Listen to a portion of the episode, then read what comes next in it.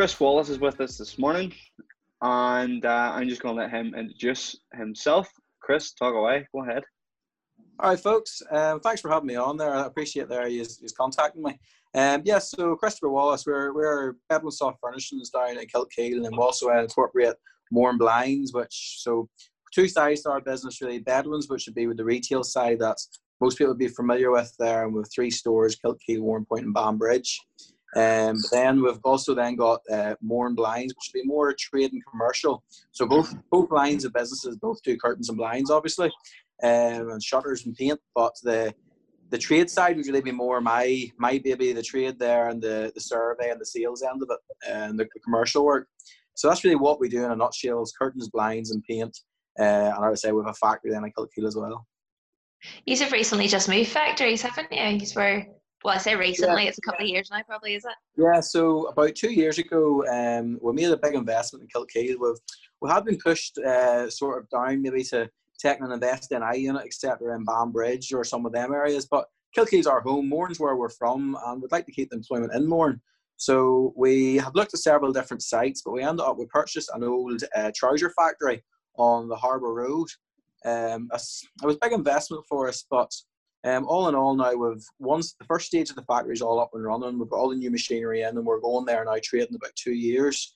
And actually, during lockdown, about I think it was actually Monday Monday past, um, we got planning approval um, for the second phase, which would be another three three thousand eight hundred square foot um, unit, and also then two houses as well. So it'll tidy up that end of the harbour road and sort of just help the look of the place. Good Gosh, that's great. Glad to hear that. And how you finding it there? Like, where were you based before? Was it all in where the shop is, or? Pre- previously, prior, prior to this, um, believe it or not, all our blinds were made next to mum and dad's house. Uh, you wouldn't even know it was there. Um, but it was built, it was purpose built at the time, 20 years ago, for two members of staff. And just before we moved there, going back really what two years ago, it was it was tight. Now we were putting out about 250 to 300 blinds with five staff crammed in the little little tight space, and we were turning work away, which we didn't want to do. Whereas now, just with the extra space, we've been able to pick up a lot larger jobs, commercial jobs. Um, like we just completed our first job there in London.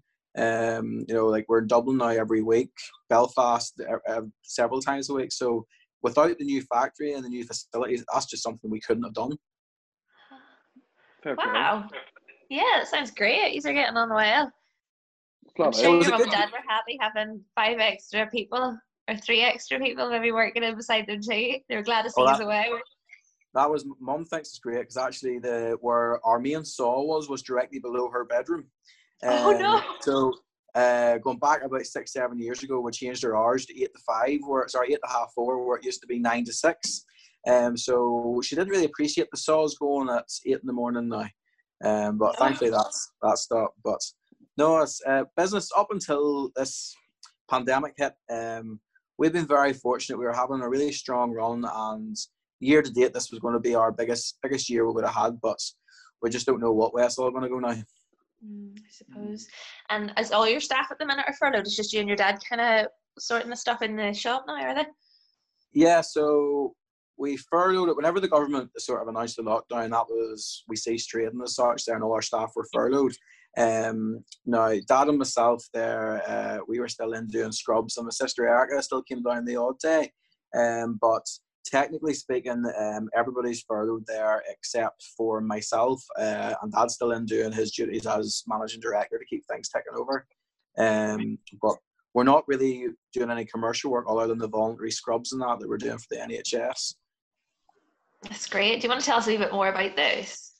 Yeah, so um, Fast, like funny, yeah. funny how that all happened and came about. So just after lockdown, as a lot of locals here will know, um, we were actually whenever the lockdown happened, we were in Great Ormond Street in London with uh, my son, uh, who'd be quite quite ill at times, and we've spent that much time in the hospital over this past year that we've got to know quite a lot of um, clinicians quite well, and some of them we would personally call friends and it was the we had just came home from London.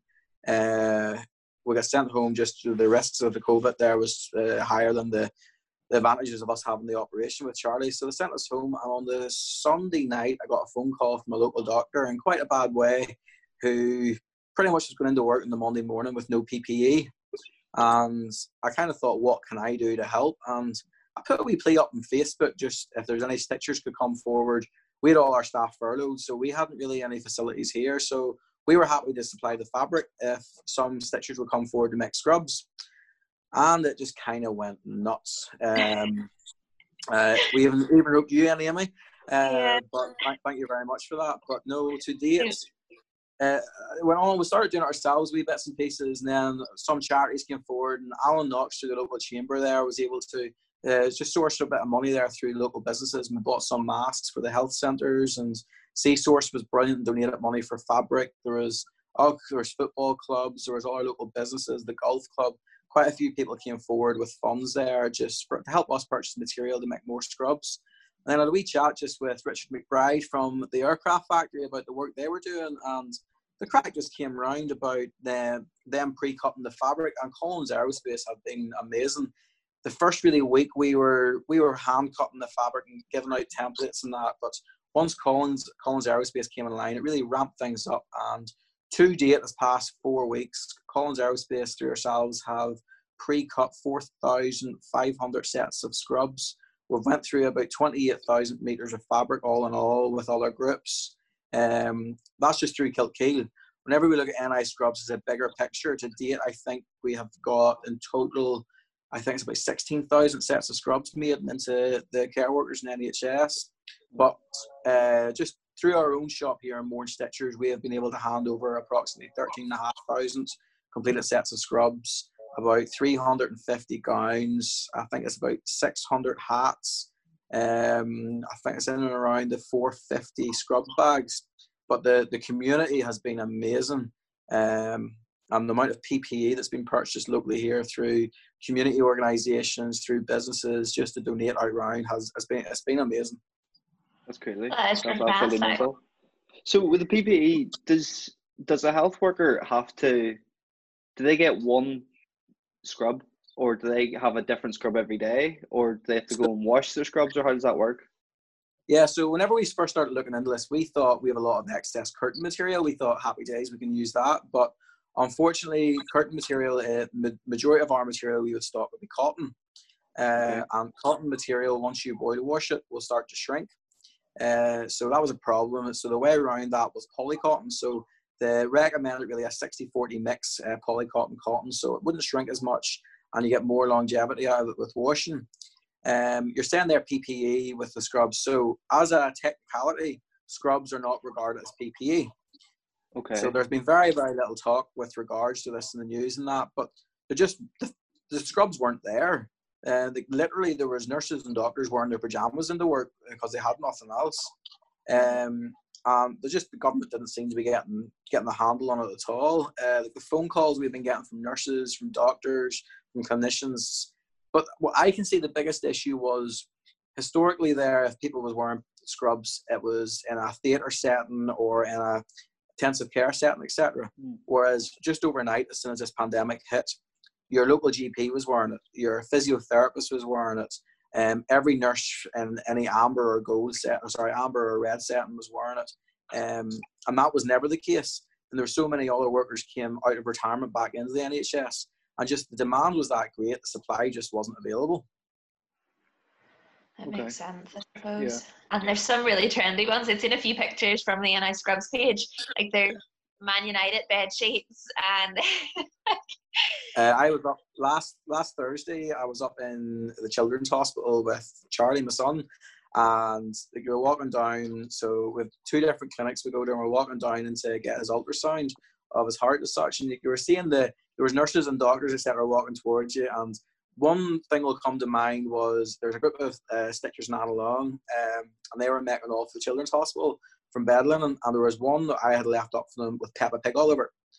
And nurse was coming walking towards me wearing the Peppa Pig, uh, and I just had a bit of a laugh to myself. But it's just great to see how everybody's rallied around. It's brilliant. I suppose, like, not that it's a, a good situation we're in, but it's good in the sense that everybody's off and they've nothing to do. Like, everybody's either painting their fence, which you know, like that's the one thing I've done at this house, or they're stitching, like they have the time now to do it. And a lot of people who maybe were interested in it but were working full time and didn't have the opportunity really to do it is able to pick it up as a hobby nearly too. It's it's quite encouraging from that sense well, as well, like building skills too. Yeah, hopefully that's one thing will come from this. Hopefully the the home industry, the textile industry, and that in in Northern Ireland and the UK will come back a bit. Hopefully the the government and businesses will start to buy more local and keep it within the UK instead of importing everything because the skills are there. Some of the some of the scrubs that came back here, you think were works of art, you know, uh, and the I guess it's amazing just the skill that is out there that's not being utilised. So just hopefully some good will come from it because the community spirit has been amazing. It doesn't matter religion hasn't come into it, color and creed hasn't come into it. It's everybody has just pulled together and came together to to help the NHS who are getting recognised now as heroes, but in a lot of families' minds, they're heroes all year round. Yeah, oh, it's brilliant. Um, sorry, letting the dog out. She's away. She's bored. No, we're joking. um, and what? So, what about the what about? So you do scrubs, but you're also doing the masks as well. And what about the? Do you do any of the like the, the plastic covering? Yeah. So it's, it's a funny one. It's a strange one. That like obviously we set we set out to do this here just with with our family's appreciation of the NHS. We set out to do this all on a voluntary basis, and as, we have been doing. Um, but I was able to, I was getting approached by different charities and organisations to source PPE for them. So, likes of your masks, your gloves, goggles, your FFP2 masks, your visors, etc., and aprons. And I was sourcing them all at cost for charities or putting the charities directly in touch with our suppliers and they were paying direct, etc. Um, but the charities were great, and in one sense, we're a business. You know, they were taking pictures, they were putting posts up on Facebook thanking us. And business being business, it's, it's good for business. Mm-hmm. Uh, that's advertising that you, you can't buy it. Um, but then we started getting emails and contact from factories, from offices, and from private uh, businesses, pretty much saying, "I see you've got X, Y, and Z for these charities. Would you be able to supply to us?" Uh, and obviously, at the minute, nobody's behind curtains and blinds. So we have a supply chain there for PPE, and we've been able to purchase it and source it for private companies. So it's a it's a new revenue stream that we've been able to tap into. And as much as we love doing what we're doing here for the NHS and for carers all at cost and their donations, um, we'd be very silly not to tap into a new market stream and revenue stream that we have there. Of course, and that's great for the definitely for the business. And in that sense, like now that we're circling back to like how your business is growing, mm-hmm. when when were like how did it all start? Have you just kind of you your your surname is Wallace, so how did Bedwin come about? Mm. um, well, again, being being in business in Northern Ireland, we didn't want to be calling the business one name or another name that would close yourself off to half the community. So we were quite conscious of that whenever mum and dad started. That was long before my time. I, I was just a little thought in the back of my mind at that point. Um, but the actual name came about as my, my uncle came up with it. Uh, whenever we first started in business, we we went down the route. It was mainly at that point custom made curtains and bedding. So bed was for bedding, and win was for window dressing. So that's where the name Bedwin came from. Um, but the business started, my mum and dad started the business back, I think it was actually 35, 36 years ago, just there at the start of April. Uh, it was just my, my grandparents had a filling station out the Newry Road, and there was a, a small section off that filling station. Um, my was sitting empty, and my mum started sewing curtains in it. Um, dad's a joiner by trade, and he was foreman for the Coulter Group in Kilkeel for many years. Um, and with his joinery skills, he was outfitting in the evenings and measuring. And it really just grew. Actually, believe it or we're saying there about moving to the new factory, where we first started to manufacture blinds was in a pig house uh, up where Hannah Brothers Kitchens is based. Uh, Hannah Brothers would be quite the family friends. And uh, back then, I think at that point was 30, 32 years ago, um, Dad has started actually manufacturing the blinds in uh, our old disused pig, pig house. Lovely. That is amazing. so I don't know what health and safety would say about that now. Ah, uh, you'd be shut down straight away. I could be using some of that hand sanitizer we're selling. That's the truth. Very good. Uh, so, so that's, that's really how the business started. And just over the years, it grew, and my, my sister got involved, and then going back a few years, I got involved, and obviously at that point there was three families really needed to get a good wage from it. So that's why then we started opening up all additional stores and expanding our contract and commercial team. It's, uh, we've tried to do organic growth. We've just been slow and steady, but it's been consistent. Because um, one thing we're very conscious of is as much as yes, our contracts growing and our commercials growing, and we're we're working further afield.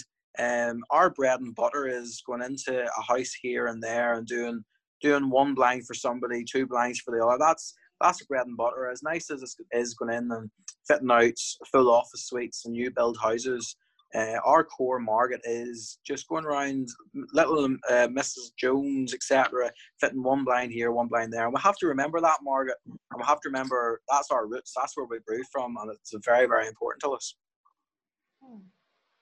It's great. Fair play to Fair play to Yeah. Um. So I assume it was just a sort of a natural progression that you would go straight into the family business. So after after school, what what path did you take? Uh, no, so as you were saying there, you know, and being a Wallace, for mm. anybody knowing the Wallaces, we're all pretty stubborn. Um, and my dad, dad was very adamant that I would not be leaving school and coming straight into the family business, and that I had to get some life experience out and about. So okay. I went to Tech. I studied uh, business and financial management, and uh, whilst there in my, I think it was my, my final year up at Tech, uh, I actually I opened a coffee shop um, at our premises here with Edmund Bedwoods it's in Kilkeel. Mm-hmm. Uh, and then I took over the Silent Valley coffee shop.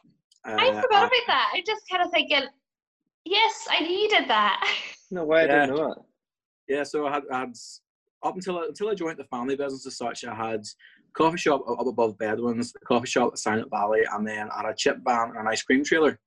Um, so that was my stubbornness coming in. Uh, I didn't want to work for anybody else, and Dad wouldn't let me work for them. So I thought I'll just work for myself.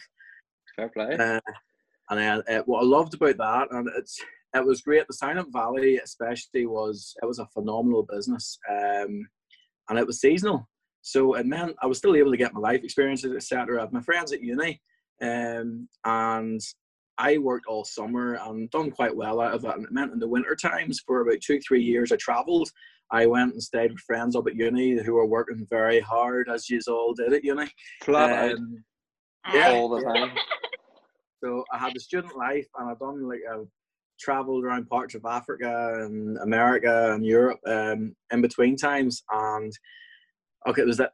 I think it was about it was my third year having Silent Valley. Um, my father was during the winter time. We had we hadn't long moved into our new premises, and as a business, Bedwin Soft Furnishings as such, it was going through quite a tough time. Or so we thought. Um, we had just moved into the new premises. Funds were very very tight, and I was still doing a bit of work in the winter time for Dad's like, I grew up with blinds, I could make blinds. So whilst the valley wasn't open and the coffee shops and that were all closed, and during the winter months the ice cream trailer was doing nothing. So I went back at the blinds and we just couldn't understand why things were so financially hard. Um, it then came to light that a member of staff who was working for us, um, looking after books, etc., was stealing substantial, quite scary amounts of money. Um, so it was at that point, obviously, the, the person is no longer working for us, and that is the point then where I came back into the family business then, um, and the, my days of coffee shops and everything have been no more ever since. Wow. Yeah, it was it was fun. That's crazy. Yeah. And did did you come in back into the business to find out where the money w- was going, and eventually you're the person who found out that somebody was no, dry? No, it wasn't. It wasn't that. Now, from my point of view, um, I was able to say I was going out, and from a financial point of view, I was fitting quite a lot of good jobs for for my dad. Um, I was bringing the money in, and in my head, it just wasn't adding up what was going on. And um, my my dad actually and my sister, the three of us, we had a bit of a chat, and they started they started unknowingly, then all our members of staff, uh, recording the financials and saying nothing and getting the bank then to ring us whenever the financials were being lodged.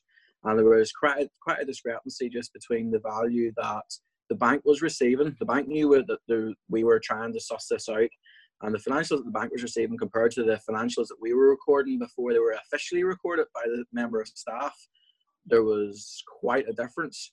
Um, and it was at that point then we were able to prove things were happening and uh, get it stopped um, before we didn't have a business. Wow. It just goes to show how important financial management in any business is because cash flow is king, and without that, you're goose.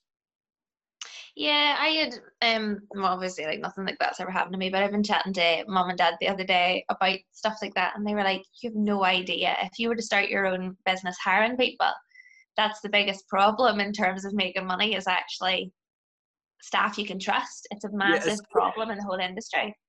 Staff, staff and recruitment as a whole, staff are your biggest assets, and they can also be your biggest headaches.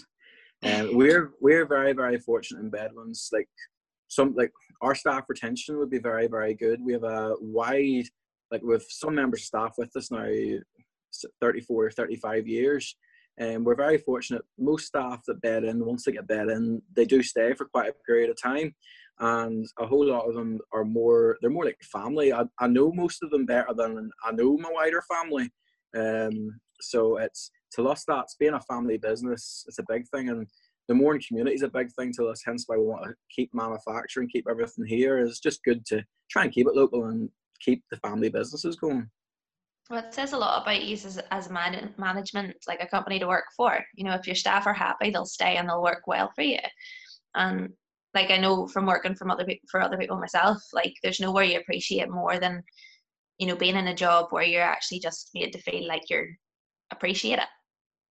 Yeah, well, we try. Yes, there always is issues and things happen, but uh, as a whole, we try. Like we really appreciate. Without without our staff, we haven't got a business. Like we're manufacturing, and they, as much as we are here to support them, our business is built around our staff, and you have to look after them and try and do what you can. Um, but in saying that, every staff member always wants more money, but that's the same in every in every job. And um, yeah. it's just it's just playing that line and trying to trying to get the happy medium um, but thankfully, we're very, very fortunate with our staff. So yeah. like you used to travel in your spare time and you had like seasonal work obviously and now yeah. it's not seasonal work, it'll be like year long. And um, yeah. what's your kind of outside of work thing? Like I know from Facebook you're a big Northern Ireland fan, so I have seen you. yeah, well it's that's that's an excuse to get to travel now. So I have a group of friends there. Um, now that I've got a family and settled down with the kids, etc., it's just not as easy to travel. So a group of friends there, and we'll be a good bunch. We would go to quite a lot of the away games, uh, and so a chance to let the hair down. Um, but we'd also, instead of just going into the country where the game is, we'd normally go two or three countries away and get train tickets and just go. Um, so it's, it's a good way of traveling and getting to see the country with next to next to no plans. All you know, you've got a match ticket, and that's about the height of it. Fair enough. And you went to the famous Euros, didn't you? Oh yes, indeed. And how was that? in my green suit. It was it was a it was an experience. I have to say. Um, everybody loved it, whether it was Irish or Northern Irish. You were loved over there.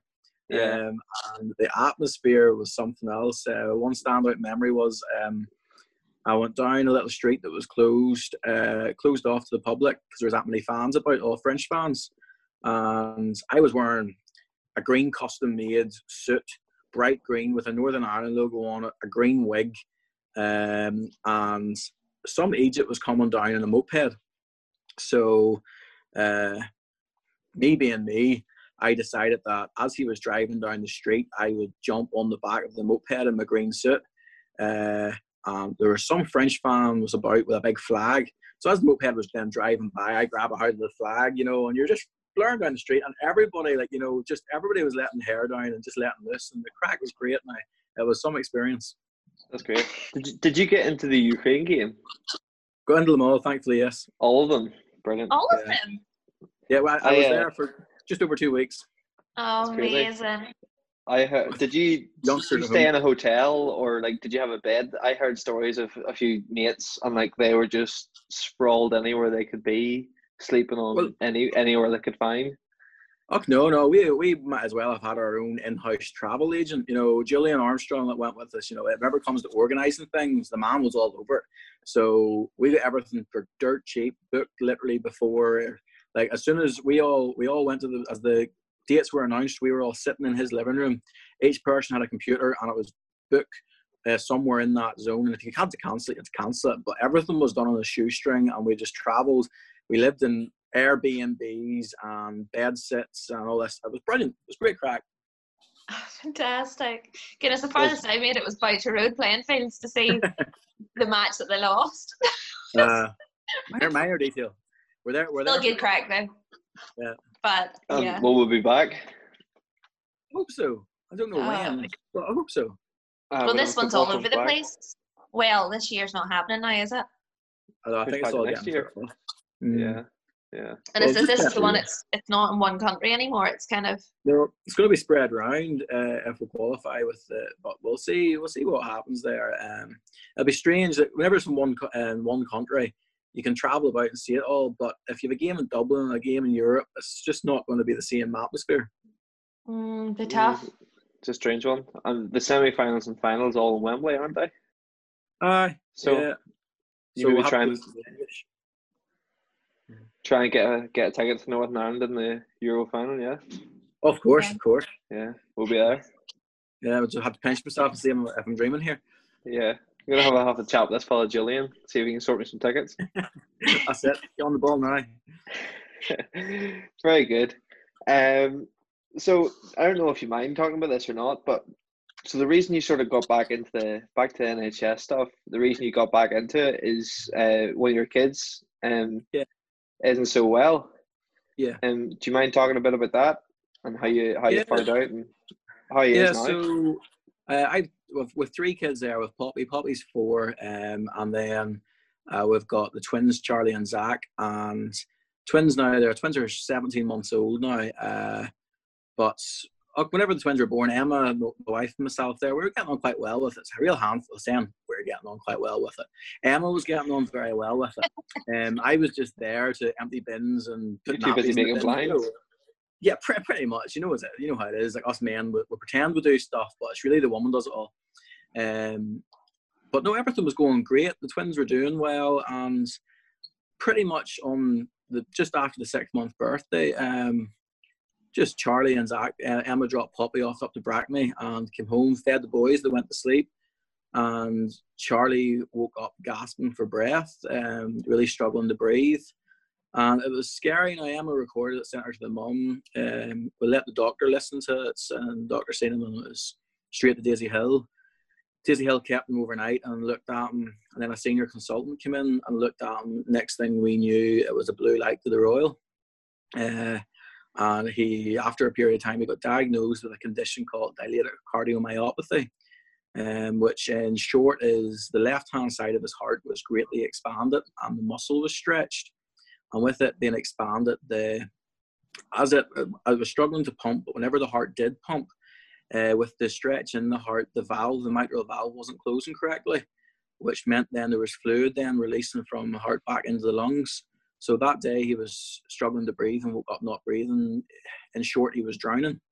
Um, so it was it was a scary time when he was in hospital at that stage for just over. Well, it's in around a month. We we're up in up in the Royal and Clark Clinic, uh, and the respect and the gratitude I have for clinicians whether it's uh, the cleaners, the nurses, the doctors, the consultants. Without them, our son just wouldn't be here. That's that's the long and short of it. Uh, and they treat it. And there's one one thing stands out in mind was uh, Charlie wasn't doing well in hospital, and he was losing quite a bit of weight. And the only way I can describe him was he was it was skin and bone. It was like something you see on an advert for raising funds for somebody in the foreign the in some of the, the less privileged countries. Um, and they were talking about and threatening putting an NG tube in. So that's pretty much a, a tube that goes in to feed them direct to try and get calories in. And there was a wee nurse, um, lovely wee lady, uh, Izzy, and she was adamant Charlie wasn't getting an NG tube because at the age he was at, he was just starting to develop his uh, eating and things like that. And if you get an NG tube, in a, not all cases, but in some cases, they lose the natural ability to eat and swallow because it's as, that stage where they're developing that. And she was working, she was working eight to eight, and about half past nine, she was still sitting at the side of his bed after working a twelve-hour shift with a bottle, making sure Charlie got his uh, got his right fluids and the right nutrition. And she persevered with Charlie. Charlie thankfully never had to get an NG tube. Uh, and uh, the woman, she was she was amazing. But there's so many wee stories like that I could say about about the doctors. But we got him home, and he was he was doing brilliantly. And then in November past, uh, Emma, Emma, my wife, and uh, her mum were in Belfast shopping, uh, and they just thought he had a bit of a cough and just wasn't at himself. And a few days prior, he wasn't really at himself. So, with Charlie's condition, we were told anything at all, you get him checked out. Um, so we brought him into the Royal, and they checked him out, and they kept him in. And he was doing well. They gave him an antibiotic. They presumed it was bronchitis. They had him ready for going home, and unfortunately, he or fortunately, no matter what way you look at it, the main pharmacy didn't get his prescription up for his antibiotic, and they had to keep him another night.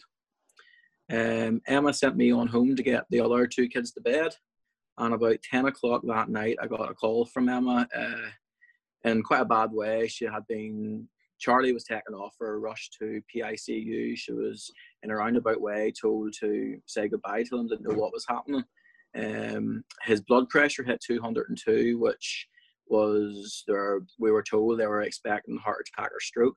Um, and nobody knew why. We didn't know what was going on. Uh, that point, they they pretty much they induced him as such. They knocked him out. Um, were pumping drugs into him to try and get his blood pressure lower to stop his body from um, having a heart attack. Um, they warned us that when he comes round, there's quite a high chance he would have been blind. Uh, it was a long, we were in PICU for five days, and that was long, long five days. Um, but whenever he came round, his eyesight was fine. They tested it all. Now the the drugs there was almost pretty severe to keep it down. Um, didn't know what was causing it. And after I think it was the fourth day, the consultant asked us for a word and sat us down and pretty much they were very open, very straight with us, uh, told us that he had a very, very rare condition called middle aortic syndrome, which in short is his aorta um, has severe stenosis. That's the main aorta from the heart supplying the blood around your body, has severe stenosis in and around the kidney area, um, which actually he's had probably since birth and caused the damage to his heart. Um, but he's the only child, uh, to the Royals' knowledge, ever in the history of the whole island of Ireland to have ever have had this. Um, oh. That never came across it, and hence why it wasn't diagnosed. Um, so as soon as that was diagnosed, that I think that from memory, I think it was a Thursday night. Um, Friday morning, we were blue light to Great Ormond Street. There's only two centres in the world can deal with it that we were that we are aware of as it is, which is Great Ormond Street and a hospital in Boston. Uh, so we're very fortunate Great Ormond Street is so close.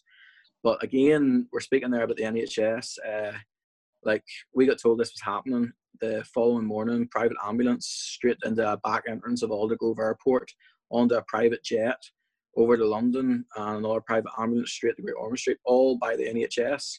Um, I think it took about from we left. I think we left Belfast Hospital about 10 a.m. and about 2:30 p.m. we were in Great Ormond Street in our ward on the bed, um, with Charlie. I had to get an operation at that point, and he picked. It was quite scary. We're over there again, just just in around the month, and anything going. Charlie decided he didn't want to go home, so he picked up sepsis. He had the astrovirus, um, just pretty much anything that could get him staying with the nurses for longer. He wanted to do it, so you know, yeah, some fun. So that's that's our story with Charlie. But he's doing great at the minute. Um, we're doing another operation now in London. As soon as I saw this coronavirus calms down, we'll be straight back over to London.